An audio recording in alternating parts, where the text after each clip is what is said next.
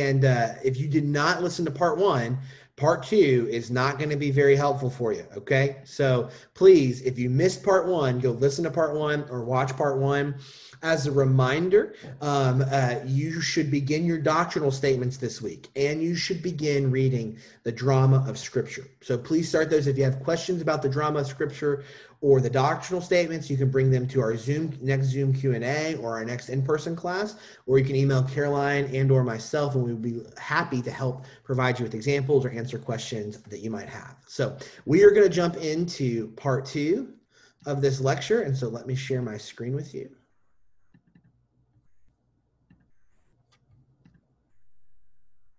All right.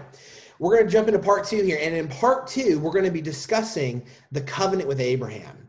But before we get into Genesis 15, which is where we'll be talking about the covenant with Abraham, Genesis 15 through 17, I want us to focus in on asking a broader question What is a covenant? What is a covenant? And I'm going to give you a couple of definitions here, okay? I want to begin with a broad definition. The broad definition I would give you of a covenant is that the that a covenant is the means by which God elects to be in relationship with him with us.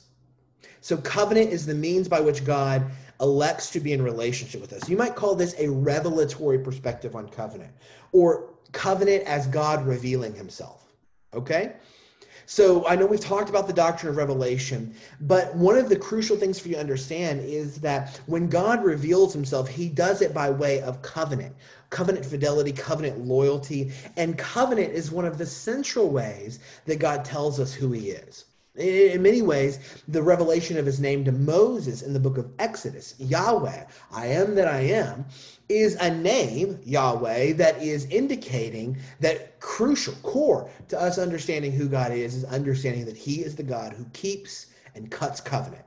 He is the God who is faithful to himself and faithful to his covenant promises. Um, Timothy Ward, um, in his book Words of Life, he talks a little bit about this. Uh, the covenant and therefore the human words in which the covenant is given expression and enacted are the means by which God elects to be God in relationship with us. It is the very means by which he comes to be God for us. So this is a broad definition of covenant. And truthfully, it's not the definition of covenant that we most often think about or most often use. The, that one would be the narrow definition, which is here as well. So, a narrow definition on covenant would be covenant is the way God has chosen to secure the salvation of his people. God saves his people. This is a much more kind of typical, normal, again, narrow or application driven perspective on covenant. Um, John Murray, who was a very significant covenant theologian, he defined a covenant as a sovereign administration of grace and promise. I think that's helpful. A sovereign administration of grace and promise. Um, Peter Gentry and Stephen Wellum um, define a covenant as this. This is me paraphrasing them. Uh, and they introduce two other terms when they think about this bilateral and unilateral. I'll talk about that in just a moment. A, a covenant is a promise in which God obligates himself to his people. Through divine initiative, God breaks into human history to reveal himself and to enter relationship in the terms of an oath with his people. Now, a unilateral covenant is a covenant by which God is the um, he is the one who ratifies the covenant, and all the obligations are on him, and all the benefits are on the people. Okay, uh, that is a unilateral covenant. A bilateral covenant would be one in which there appears to be some level of of reciprocity or if then conditions. If you will do this, then I will do that. So that would be bilateral. Unilateral would be I am going to do this for you and I'm promising that. You, you with me? Okay. So, in the covenant that God makes in Genesis 15, we see an unfolding of God's plan of redemption. It, it's inaugurated in Abraham and it's fulfilled in the promised seed. And in Genesis 15, we see that it's sealed by God. Now, before we get to Genesis 15, it's important to just give you really maybe just a high level overview of all the covenants that you might find in the Old Testament. Okay. Um, now, not all of these covenants are the same, and I think that that is important to know. Not all these covenants are the same. The first would be the covenant with creation in Genesis chapter one. Uh, that God, this is a often considered to be uh, a pre-creative covenant. It's the covenant that God makes with Himself. Sometimes it's called the Trinitarian covenant, which is essentially that God, out of the overflow of His delighting love, He creates and He creates humanity and He places them in the garden to cultivate and subdue. It's sometimes called the covenant of works um, which was fine. You might say that there are really only two covenants in the Bible at a very 30,000 foot level the covenant of works in the garden, and then the covenant with Abraham or the covenant of grace in Genesis 15. I, I, that's just cards on the table. I don't know where Caroline lands on this. I accept that there are only really two, what we might call federal covenants. One of those is the covenant of works in the garden, that is broken by Adam and Eve's disobedience, and the other one is the covenant of grace, which is inaugurated in Abraham. That's my vantage point. All these other covenants, in my mind, they flow under those covenants. So the covenant with creation, uh, the covenant of works, covenant with creation is in Genesis 1. You see the Noahic covenant, also a covenant with creation in Genesis chapter 9. I would see this as what I might call a prevenient covenant. It's uh, not a pause, but it's a bit of an interlude before we get to the covenant with Abraham. Um, some would say that the covenant in Genesis 9 is a reissue or a reinstating of the covenant of works. God has judged the world, remade the world. He places Noah and his family as a new family in a world remade, and that the covenant of works is reinstated in Genesis 8 and 9, and then it's broken again as Noah once again eats from the fruit of the tree and ends up naked and ashamed. That covenant is broken. The world cycles out, and then you get to Abraham, Babel, and then to Abraham, where the covenant of grace is instituted. Well, regardless of how you kind of envision these, covenant of works covenant of grace gets into Genesis 12 and the story, the call and the covenant with Abraham. Now, I take every covenant following the covenant with Abraham as then a further unfolding of the covenant of grace, meaning that we have the covenant that God cuts with Abraham, which we're about to dive into in Genesis 15. We have the covenant that God makes with Moses, which we'll get to here in a couple of weeks. I would see this as underneath the covenant of grace. So, to the Davidic covenant, which Caroline will cover in a few weeks, and then the new covenant, which is the promises made about the coming Messiah, uh, which is fulfilled perfectly in Jesus. So, this is kind of an overview of covenantal history. But let's get to what we're looking at today in Genesis 15. Three things you have to see about the, prom- the promise, the covenant promise in Genesis 15. The first is that it's inaugurated in Abraham. The covenant in Abraham is the second explicit mention of a covenant in Genesis, but it's really an unfolding of God's original purposes in creation. God had purposed that he would have his people dwell in his presence, in his place, reflecting his purposes to the world. Now, Adam and Eve broke that covenant with God, and so too did Noah. But with Abraham, this is kind of more of an explicit unfolding of that original promise or hope. Now, when we look at Genesis 15, and I think probably now it would be good for me to just read this to you for a moment. So let me read Genesis 15, and I'm going to read, you know what? I'm going to read the whole chapter. That's going to be a lot, but I you can follow along with me. Here we go. After these things, the word of the Lord came to Abram in a vision. Fear not, Abram, I am your shield. Your reward shall be very great. But Abraham said, O Lord God, what will you give me? For I continue childless, and the heir of my house is Eliezer of Damascus. And Abraham said, Behold, you have given me no offspring, and a member of my household will be my heir. And behold, the word of the Lord came to him This man shall not be your heir, your very own son shall be your heir. And he brought him outside and said, Look toward the heaven and number the stars if you are able to number them, then he said to him, So shall your offspring be. And he believed the Lord, and he counted it to him as righteousness. And he said to him, I am the Lord who brought you out from Ur of the Chaldeans to give you this land to possess. But he said, O Lord God, how am I to know that I shall possess it? He said to him, Bring me a heifer three years old, a female goat three years old, a ram three years old, a turtle dove, and a young pigeon. And he brought him all these and cut them in half and laid each half over against the other. But he did not cut the birds in half. And when the birds of prey came down on the carcasses, Abram drove them away.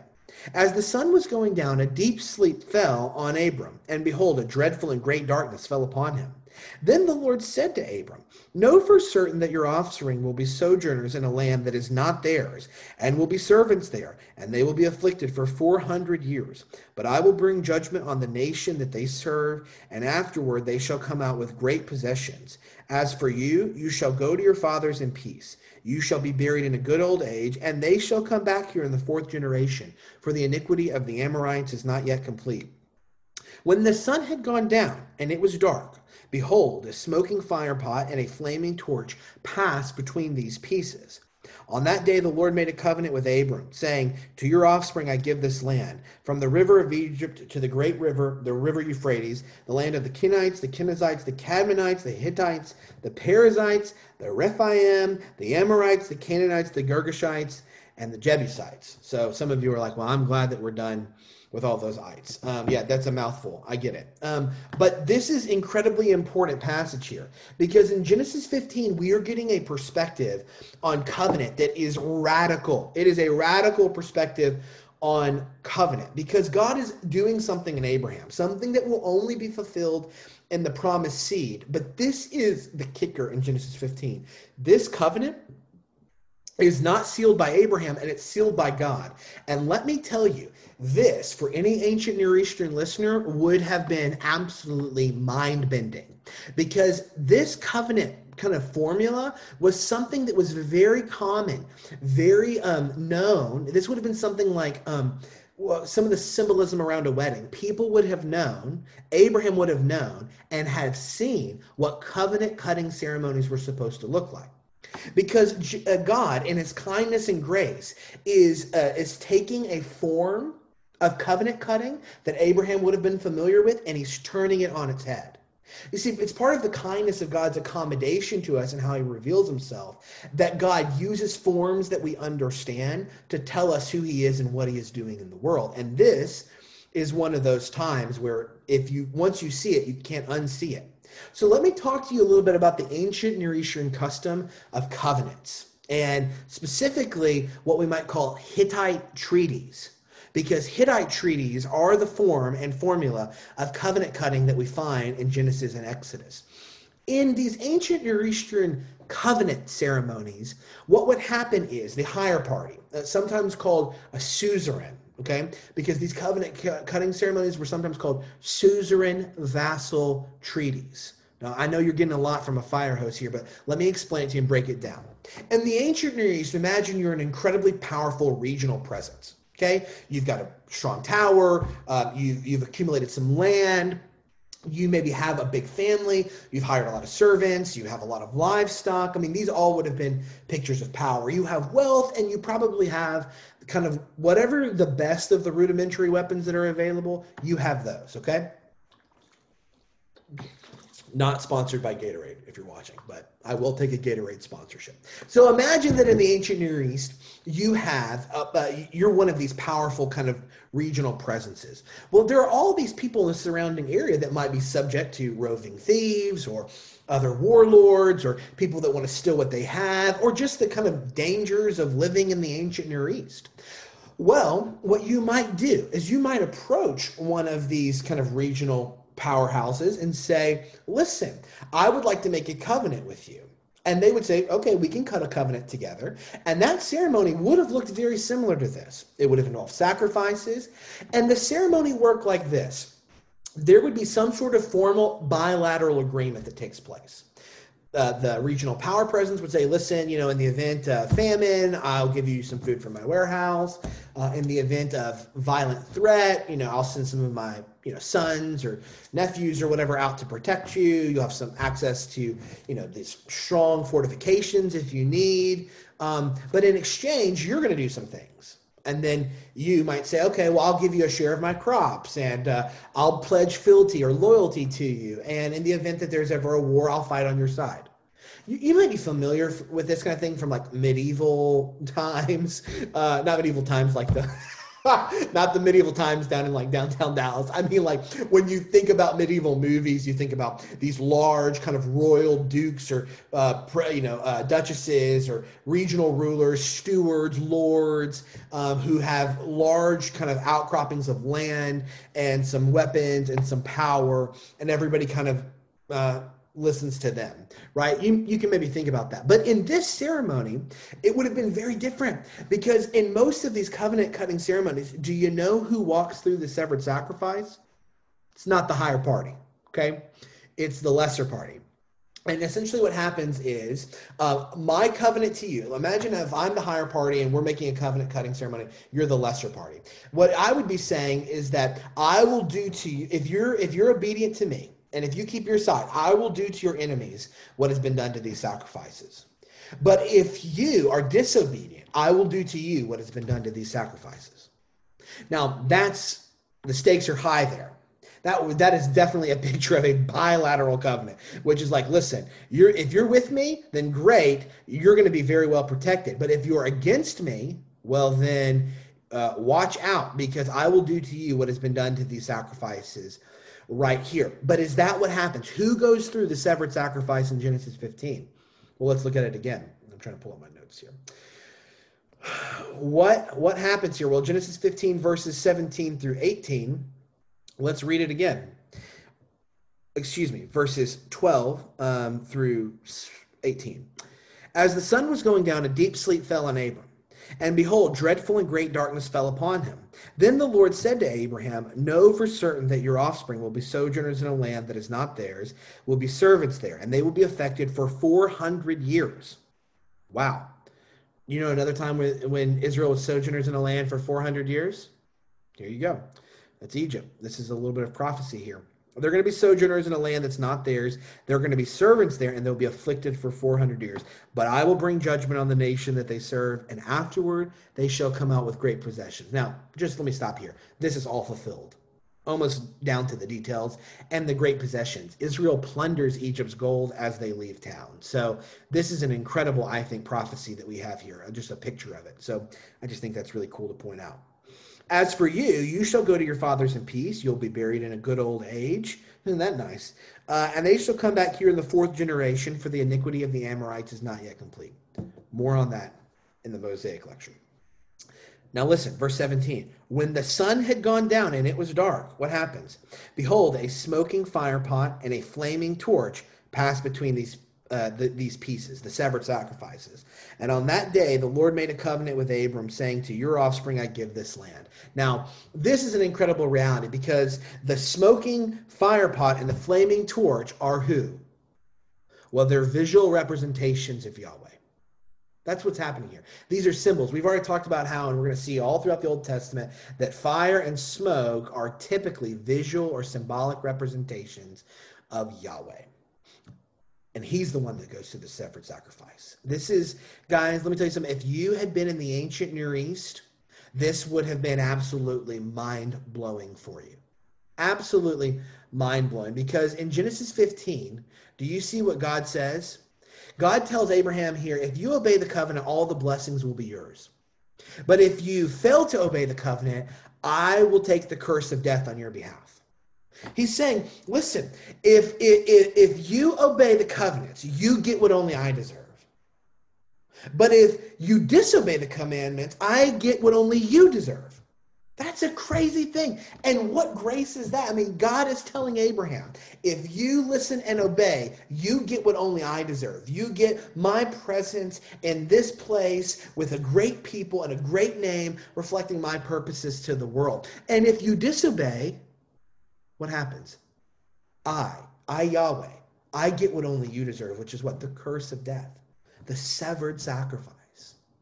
Listen, if Abraham had been a Bob Dylan fan and you had asked him, How have you been brought into covenant relationship with God? He might have answered, I paid in blood, but it wasn't my own. I paid in blood, but not my own. You see, God's covenant with Abraham is the rolling out of God's plan to have his presence in the midst of his people as they extend his purposes over his place. In Genesis 17, we see this play out as God begins to provide the way in which Abraham is to walk before him. This is what it looks like, right? Presence. God will dwell with his uh, his people by binding himself to them in covenant. God is saying, I'm going to dwell with you by binding myself to you in covenant love. This is unconditional and it's grace motivated. It's a covenant that extends to the generations and it's attached to the promise of the land. You see, the land represents God's fully realized promise to dwell with his people. That's what the land represents. The, the, the promised land is hope of returning to the forgotten garden. And he, this is what he tells him in, in chapter 15, verse 7. He, he repeats, like I told you he would, from the call of Abraham in Genesis 12. In Genesis 15, 7, he tells him, I am the Lord who brought you out from Ur of the Chaldeans. I brought you out of your pagan past. Why? To give you this land to possess.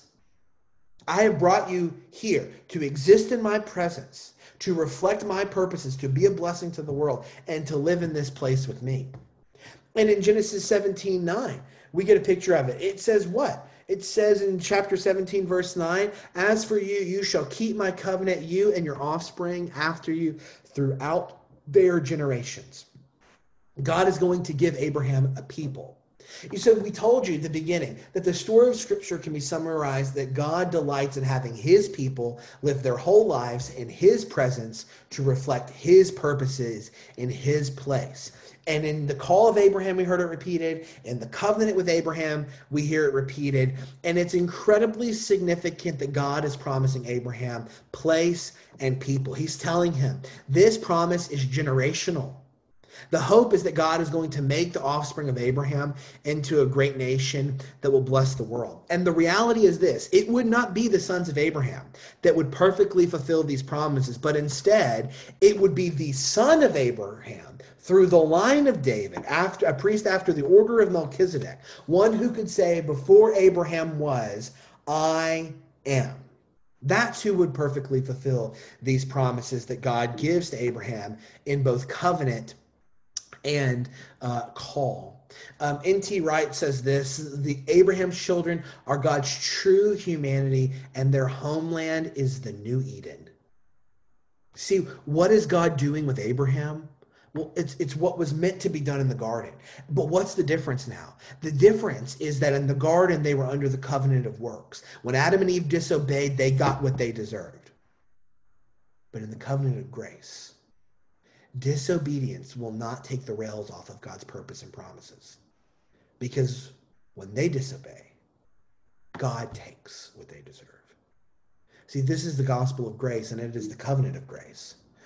The covenant with Abraham, as all covenants in Scripture, is the way in which God is establishing his kingdom. His kingdom that will be brought to completion in the Son of God, Son of David, Abraham.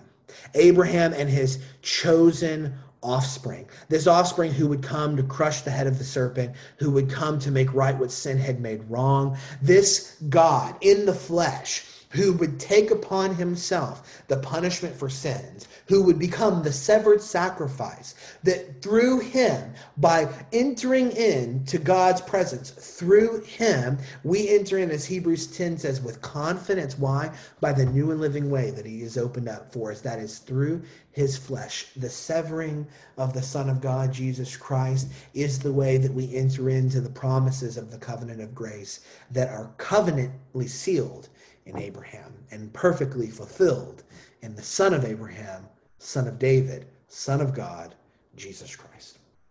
So I hope that helps you get a bigger perspective a broader perspective on covenant and maybe a, a, more detailed perspective on specifically the covenant with Abraham in Genesis chapter 15. So what we're going to do is I'm going to stop now and then we'll get into part three. Um, if you uh, if you have not started reading drama of scripture, please start reading drama of scripture or uh, and or uh, start your doctrinal statements. Those things need to get moving. If you need help please let us know.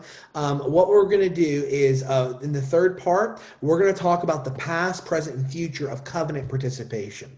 Because when i think about the uh, when i want you to think about when you think about old testament believers or christians i want you to think through the phrase covenant participation that if we're going to find ourselves in the Old Testament, the best way for us to understand that is as covenant participants. All right? So that's what we're going to jump into in part three. Let me stop sharing the screen right here.